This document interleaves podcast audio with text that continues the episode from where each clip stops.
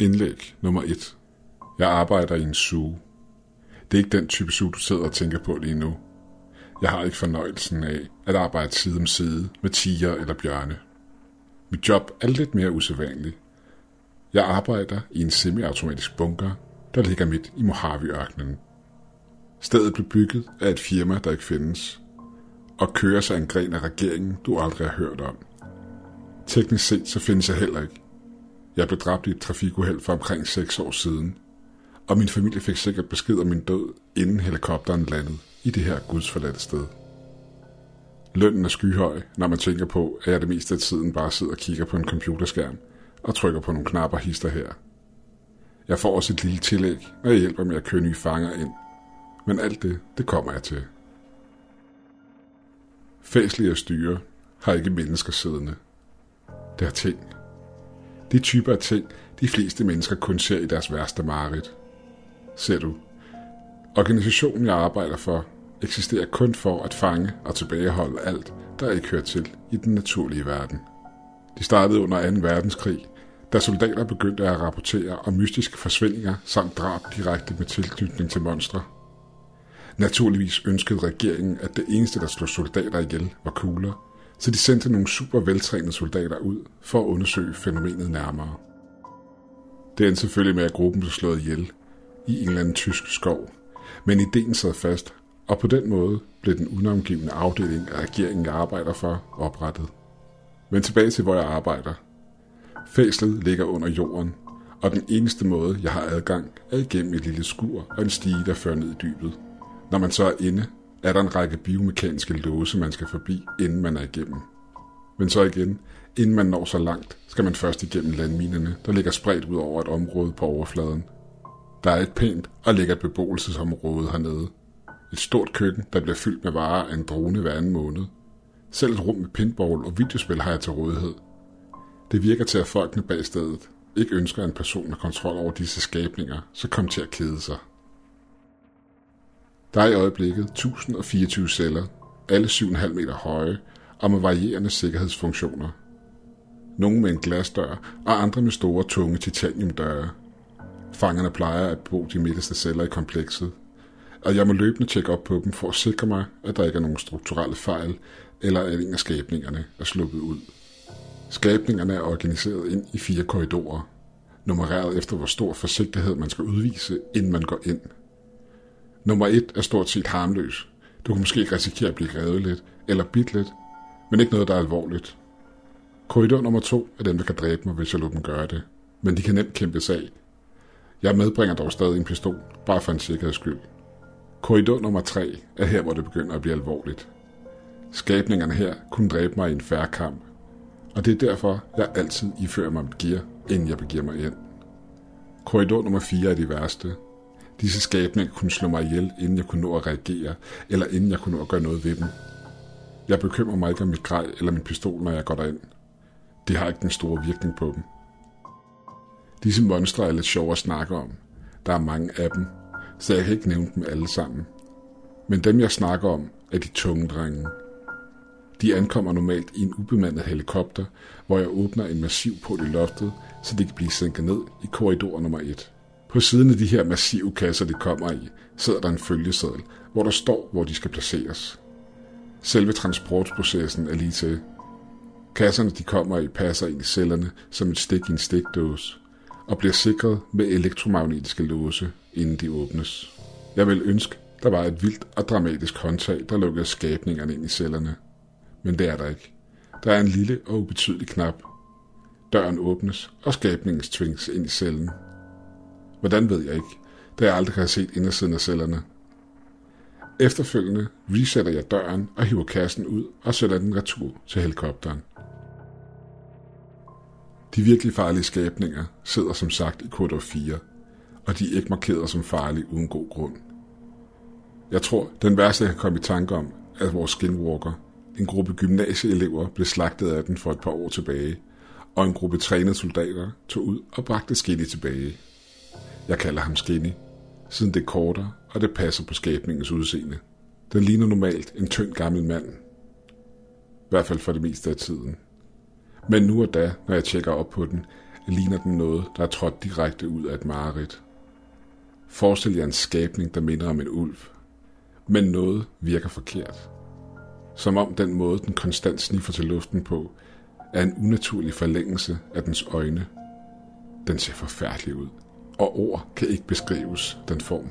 Den kunne nemt rive mig i små stykker, men det, der er mest skræmmende, er, at den kan tale. Den taler ofte til mig igennem kameraet cellen. Den kan lide at snakke om min kone. Ikke fordi jeg har fortalt noget om hende. Den ved det bare. Alle former for kontakt mellem mig og den er strengt forbudt. Så jeg plejer at lukke for lyden, når den begynder at snakke til mig på min skærm. Vi har selvfølgelig også nogle af de gode gammeldags monstre her. Vi har en varulv, som faktisk er den samme fra de tyske skove, og som er grunden til, at dette sted eksisterer. Den blev vist ramt af noget artilleri under krigen og kunne ikke kæmpe, da vores soldater fandt den. De holdt den fanget i et stort hul, indtil stedet her stod færdigt. Det var den egentlig første rigtige gæst, vi havde i indlægget. Et absolut massivt bæst, det er sikkert. Men den er ikke så skræmmende, når den er låst inden bag en stor metaldør.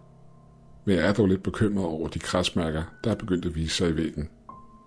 Nogle af skabningerne i korridor 1 er interessante. Vi plejede hans grunk. Det minder meget om et stort marsvin, bortset fra at den er dækket af vorter og hård hud. Den er fuldstændig harmløs, men den græder meget, og er generelt meget deprimerende. En dag jeg gik min runde, var det eneste jeg mødte i den celle en pøl af vand. Jeg slog informationen om skabningen op, og det ser ud til, at den har grædt sig selv ihjel, hvorefter den er blevet opløst i pølen. Det var noget lort. Men så igen, det betød mindre arbejde til mig. Vi har også en hubslange. Den vil nok ikke være her, hvis ikke det var fordi den havde slået fire mennesker ihjel i en trailerpark i New Mexico. Det ligner en klapperslange, men den griber sin hale i munden og ruller rundt som en hula ring. Den er bare virkelig hurtig. Den skift er også meget værre end klapperslangen.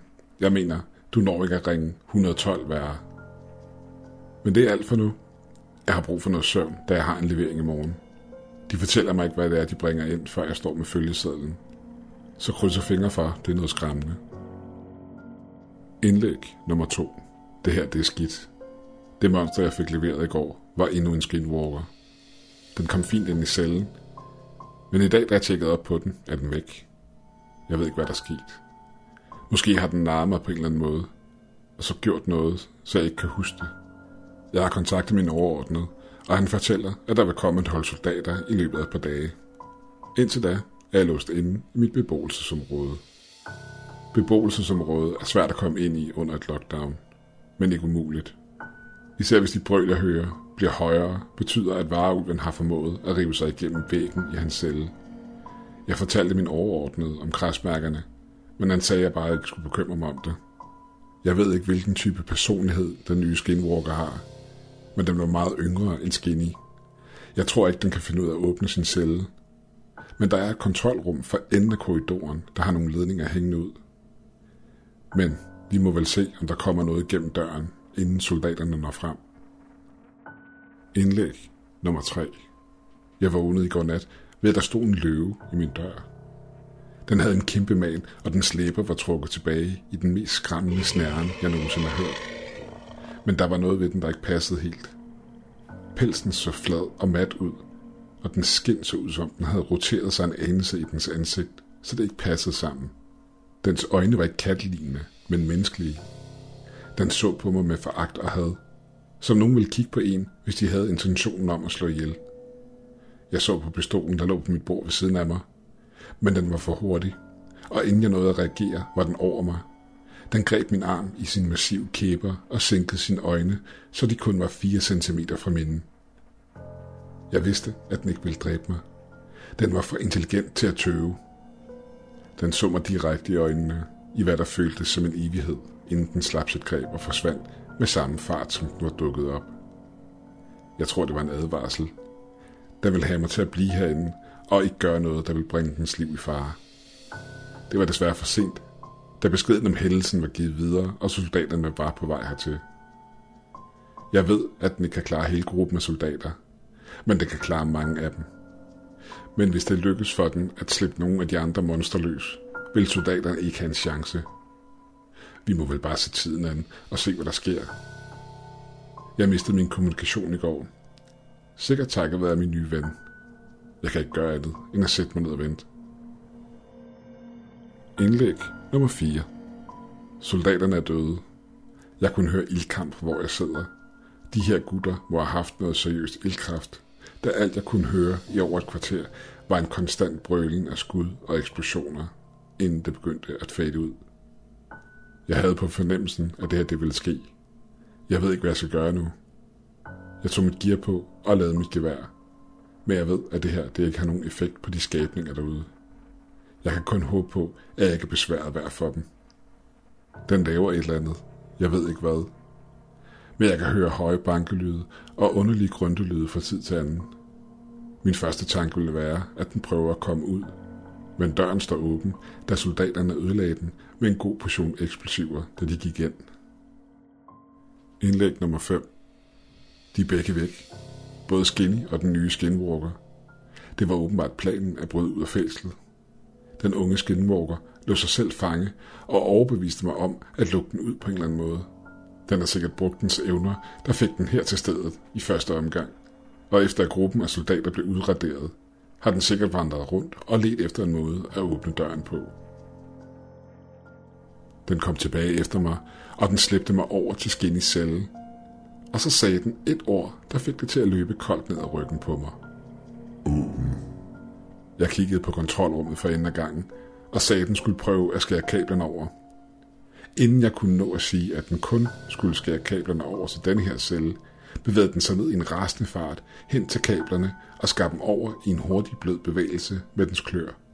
Jeg vil sige, at helvede brød løs, men det er en underdrivelse.